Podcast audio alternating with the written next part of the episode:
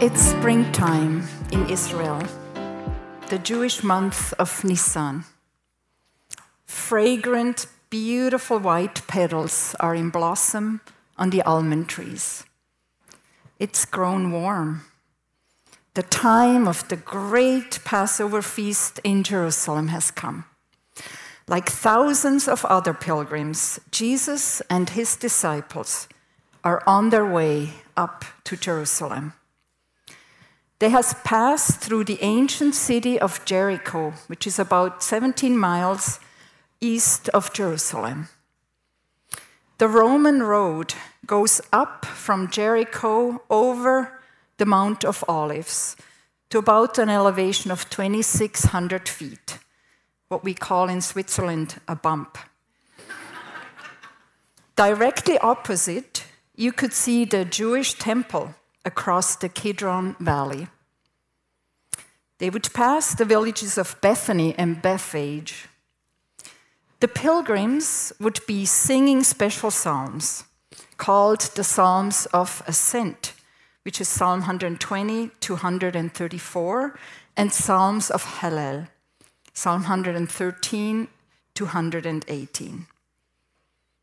Baruch haba b'shem Adonai. Blessed is he who comes in the name of the Lord. Jesus arrived in Bethany six miles outside Jerusalem, six days before the Passover. As Petra told us last week, a very special family, family lived in that town.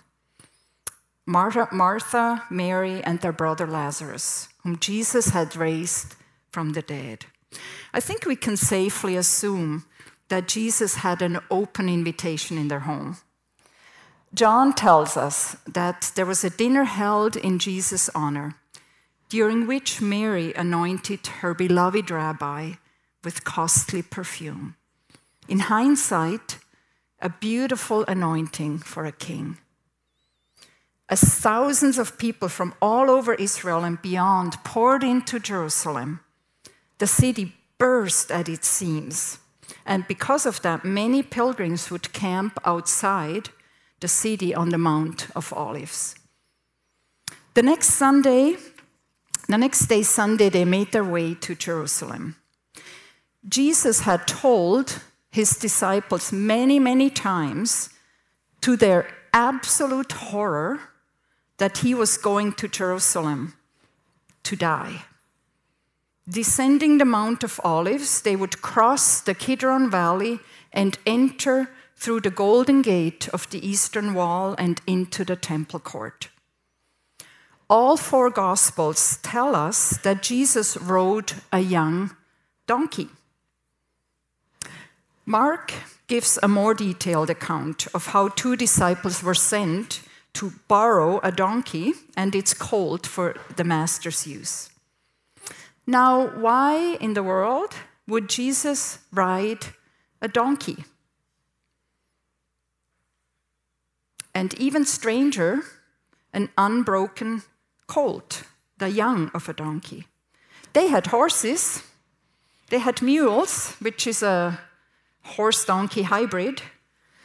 What is he doing when he rides a donkey into the capital city? Interestingly, this is the only time recorded in the Gospels where Jesus rides rather than walks. Donkeys are a very familiar sight in Mediterranean countries. In Morocco, we saw them every day in the fields or carrying very heavy burdens in the narrow city streets. Let me tell you, you would not choose a donkey to show off. It was a beast of burden, a work of animal, and quite a stubborn one at that. Jesus' choice of an unbroken colt for transportation was deliberate and highly significant. A king would never ride a baby donkey. Jesus was, in fact, fulfilling the prophecy of Zechariah 9. Zechariah prophesied Rejoice greatly, O daughter of Zion. Shout, daughter Jerusalem. See, your king comes to you, righteous and victorious, lowly and riding on a donkey, on a colt, the foal of a donkey. Jesus is acting out in real time the prophecy of Zechariah. He's claiming to be that promised king of Israel who would establish the throne of David in Jerusalem. You know that until now, Jesus had stayed away from proclaiming himself as the Messiah, what theologians call the messianic secret. But with this dramatic entrance into Jerusalem, everything changed. The secret was out, and the crowd seemed to get it. They waved palm branches, a symbol of victory, as we see in Revelation 7. I looked, and there before me was a great multitude that no one could count from every nation, tribe, people, and language, standing before the throne and before the Lamb. They were wearing white robes and were holding palm branches in their hands. It also echoes the Feast of Tabernacles, when God's people waved palm branches to recall the Exodus. Look at Leviticus 23. It says, On the first day, you are to take branches from luxuriant trees from palms, willows, and other leafy trees, and rejoice before the Lord your God for seven days. Would Jesus, like Moses, lead a new exodus and deliver them from this bondage? They spread their cloaks on the road before Jesus, a throwback to the time when Jehu was pronounced king over Israel. Look at 2 Kings. Jehu said, here is what he told me. This is what the Lord says I anoint you king over Israel. What did the people do? They quickly took their cloaks and spread them under him on the bare steps. Then they blew the trumpet and shouted, Jehu is king. By spreading their cloaks on the road, the crowds signaled that they recognized Jesus as royalty, somehow similar to like putting out the red carpet. And joyful shouts of Hosanna were heard. The Hebrew word for Hosanna means save us or God saves, an expression of both praise and petition. To understand the deep deep significance of these events, let's step back a little bit and take a look at God's unfolding story of redeeming his people from their ultimate oppressor. We'll first look at the historical background and the meaning of Passover. Secondly, we'll look at the political situation during Jesus' time. And then thirdly, how these major events at the beginning of Holy Week teach us valuable lessons about our beautiful Savior. The Passover was the first of three major annual feasts God had appointed for his people to remember that he is a God who saves. Look at Deuteronomy. Three times a year, all your men must appear before the Lord your God at the place he will choose, at the festival of unleavened bread the Festival of Weeks, and the Festival of Tabernacles. The annual Passover feast commemorated Israel's miraculous deliverance from slavery in Egypt. You remember hard hearted Pharaoh who did not want to let his slaves go. God sent plagues that culminated in the death of the firstborn sons. And the only way to escape the coming wrath was to kill a lamb and put its blood over the doorposts of their doors. When God saw the blood, he would pass over them. This is where we get the word Passover from. Moses led the people out of Egypt and toward the promised land. Interestingly, God had given them very specific instructions. Look at Exodus 12. The Lord said to Moses and Aaron in Egypt, Tell the whole community of Israelites that when you remember these numbers, that on the 10th day of this month, each man is to take a lamb for his family, one for each household. Take care of them until the 14th day of the month, when all the members of the community of Israel must slaughter them at twilight.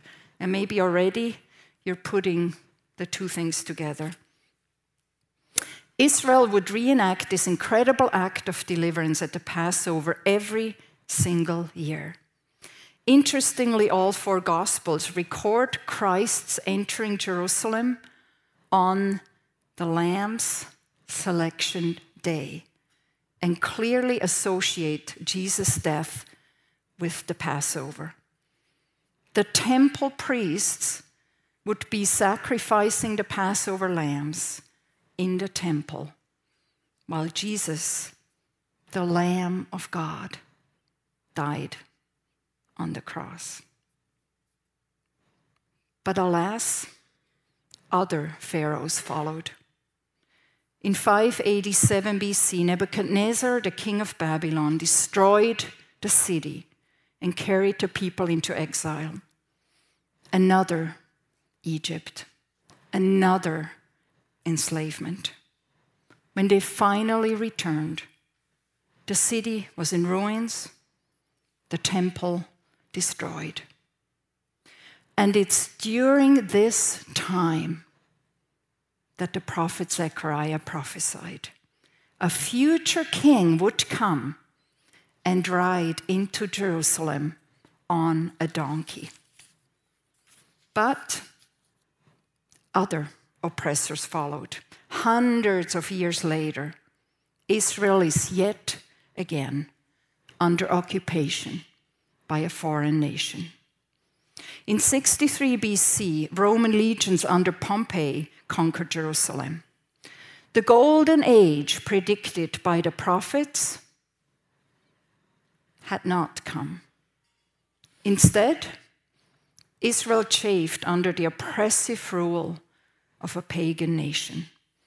They yearned for the messianic deliverer that the prophets had spoken of. When would Messiah come? How long, O Lord? Their hopes became more and more political.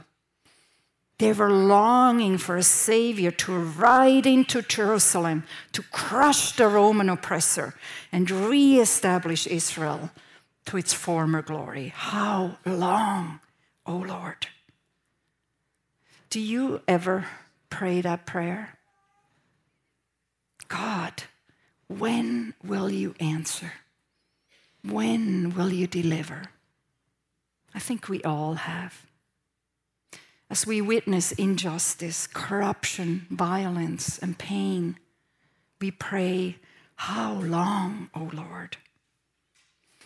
Deep in the memory of God's people would be the ancient covenant with King David in 2 Samuel 7. He promised to David, Your house and your kingdom will endure forever before me. Your throne will be established forever. The greater King David would come and put an end to war and reign over an everlasting kingdom of peace. So, on this backdrop, now enter Jesus. Israel was ripe with rumors about this rabbi from Nazareth who went around the country healing the lame and blind, feeding the multitudes, teaching with authority, even raising a dead man back to life.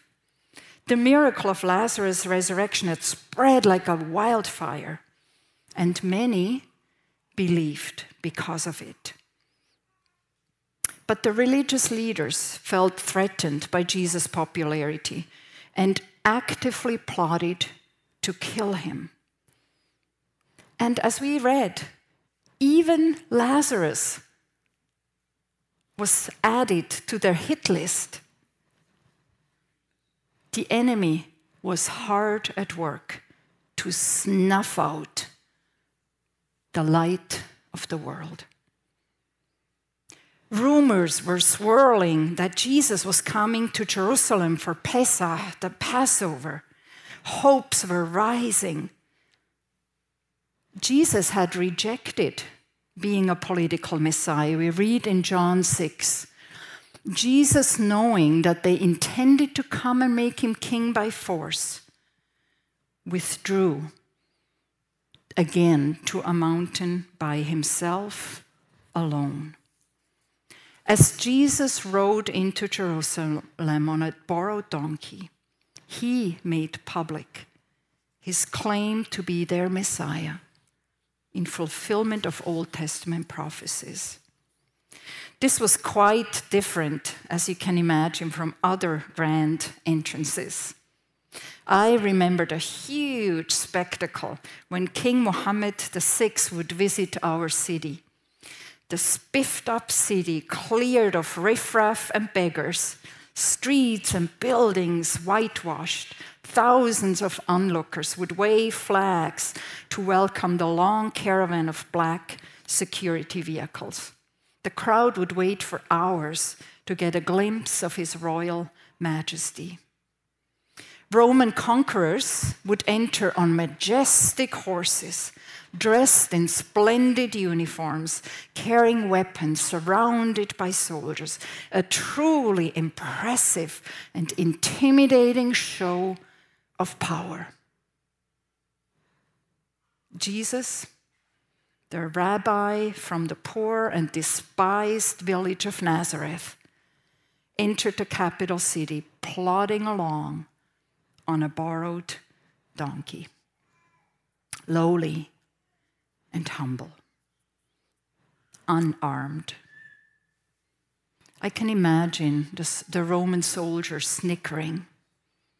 They were certainly not impressed.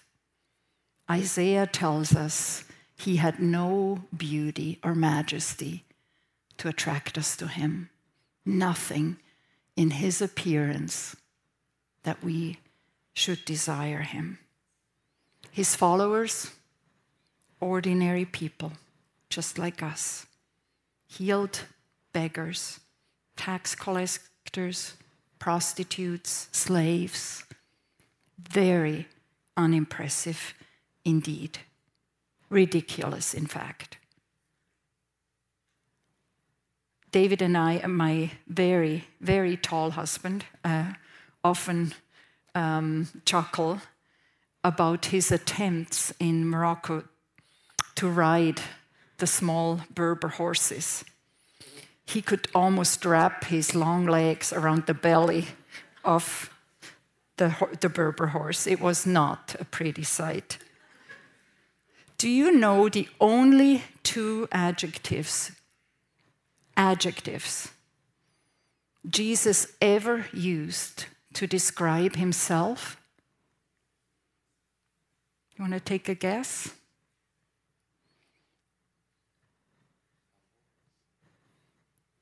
humble. He said in Matthew 11, I am humble and gentle in heart. He showed us a better way. Power made perfect in weakness. So, what did Jesus do once he entered Jerusalem? Nothing. He did not throw out the Romans.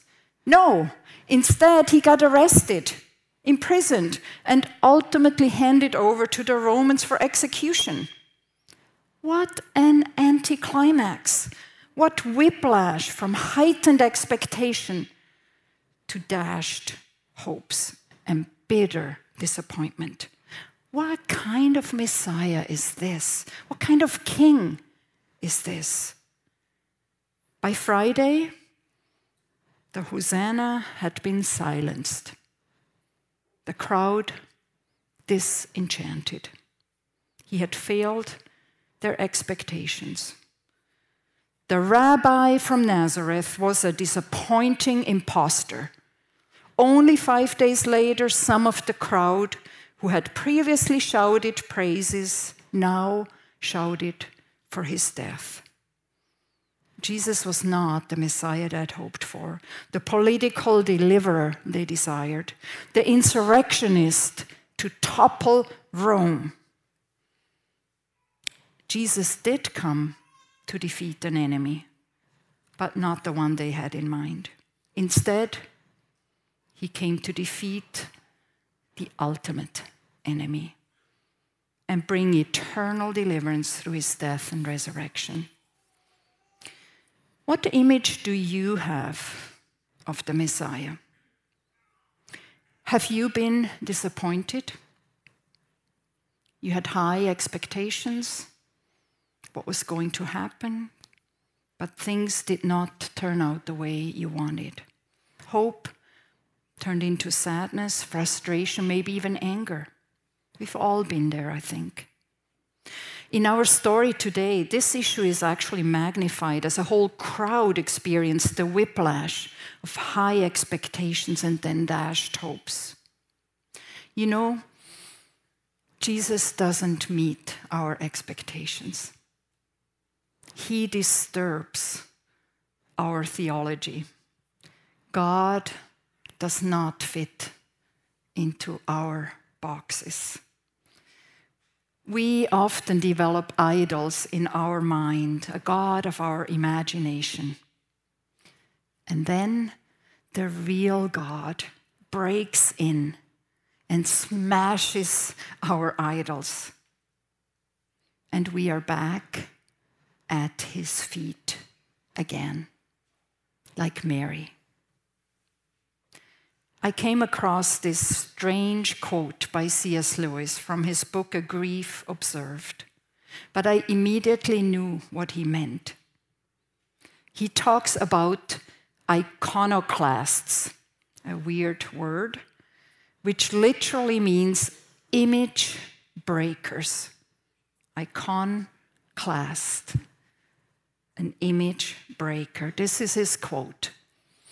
My idea of God is not a divine idea. It has to be shattered from time to time. God shatters it himself. He is the great iconoclast. Could we not almost say that this shattering is one of the marks of his presence? The incarnation is the supreme example. It leaves all previous ideas of the Messiah in ruins. Our story today is a supreme example of an other mind boggling iconoclast. We experience this, if you think about your own life, we experience this individually, but also corporately. We as a church have gone through a tough time of unmet expectations by losing our beloved Pastor Andy. We prayed for healing, didn't we? This was not our plan. But can we still trust God that He is good and has good plans for us? Just like the disciples, God's ways often surprise and confound us. And at that moment, we have a choice to make. Will we continue to trust Him when we don't understand? Will we allow the potter to do his work in forming and shaping us, forming our church into what he has called us to be? Some years ago, I was nominated for a teaching position that I was so excited about. When it didn't work out, I was crushed. I struggled with resentment and even anger. Yet looking back, I see God's hand molding me through this painful experience and ultimately providing for me and my family in unexpected ways. How about you? Are you struggling with unmet expectations in some area of your life? As we've read through the, the Gospel of John, John would call us to believe, and we will see the glory of God. He would call us, in 1 Corinthians, Paul would call us to behold Christ, our Passover lamb who has been sacrificed for us. Looking at this story again, I'm struck that God is Lord of history. The crucifixion was not an accident that caught Jesus by surprise. He is not a victim of events spinning out of control. Jesus willingly rode into Jerusalem and laid down his life for us. He chose the cross. The events had been prophesied down to the details the young of a donkey, Judas' betrayal, Peter's denial. He is Lord. His plan of redeeming all things will not be thwarted. The Jews were expecting a king, a great military leader like David, who would throw off Rome's yoke with force. Jesus was radically different from their expectations. We all have situations where God does not live up to our expectations. Difficult marriages, children who walk away or don't fit our mold, illness, chronic pain, tragedies, loneliness. I think the temptation is to bail out, try to do things our own way, give in and give up. Are we, I wonder, times like the crowd who hailed Christ as king just as long as he fit their expectation. I want to encourage us this morning. We don't believe in some random God we have created in our imagination, a feel good God who does what we want. It's the opposite. God has and will exist for all eternity. And in His overflowing love for His creation, He has revealed Himself through His word, His prophets, and most clearly through His Son Jesus, who walked among us. We can trust Him. He is faithful, He is Lord. I have sat in these very pews at times, unable to form the words of worship songs, tears streaming down my face because of in intense inner pain. I know some of you have and are as well. Life can be really hard. I believe it's in those moments we make a decision. Will I continue to worship my Savior?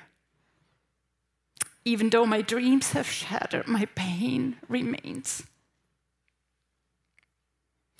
I will never forget Pastor Andy's words in his last sermon to us. This is what he said, quote, "We have a choice every day Will we choose to follow Jesus? If we do, we will look to Him to guide us. We don't have to be afraid of death. Jesus dealt with death. End of quote. That is faith in the midst of pain and broken dreams.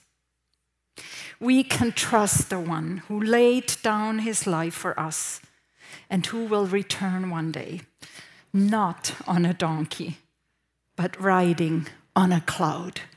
Look in Revelation 1 7. Look, he is coming with the clouds, and every eye will see him, even those who pierced him.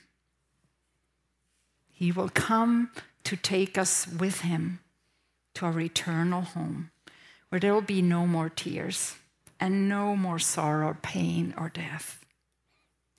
Will you recommit yourself this morning to your gentle and humble Savior? Or maybe give your life to Him for the very first time. He welcomes prodigal sons and daughters with open arms. This is the good news. The true King has come. He has laid down his life as the ultimate Passover sacrifice to redeem his creation for his own. There is only one true king, and his name is Jesus. There is no one like him. I've developed a habit of singing or speaking love to God every day, no matter how I feel. I sing to God and whisper, I love you, Jesus, throughout the day. Sometimes defiantly through tears. We don't adhere to a religious creed, but to the lover of our souls. I would encourage you to get into this habit as well. You will be so blessed. Just whisper, I love you, Jesus throughout the day. His kingdom is not like our kingdoms. Jesus comes humble, mounted on the young of a donkey.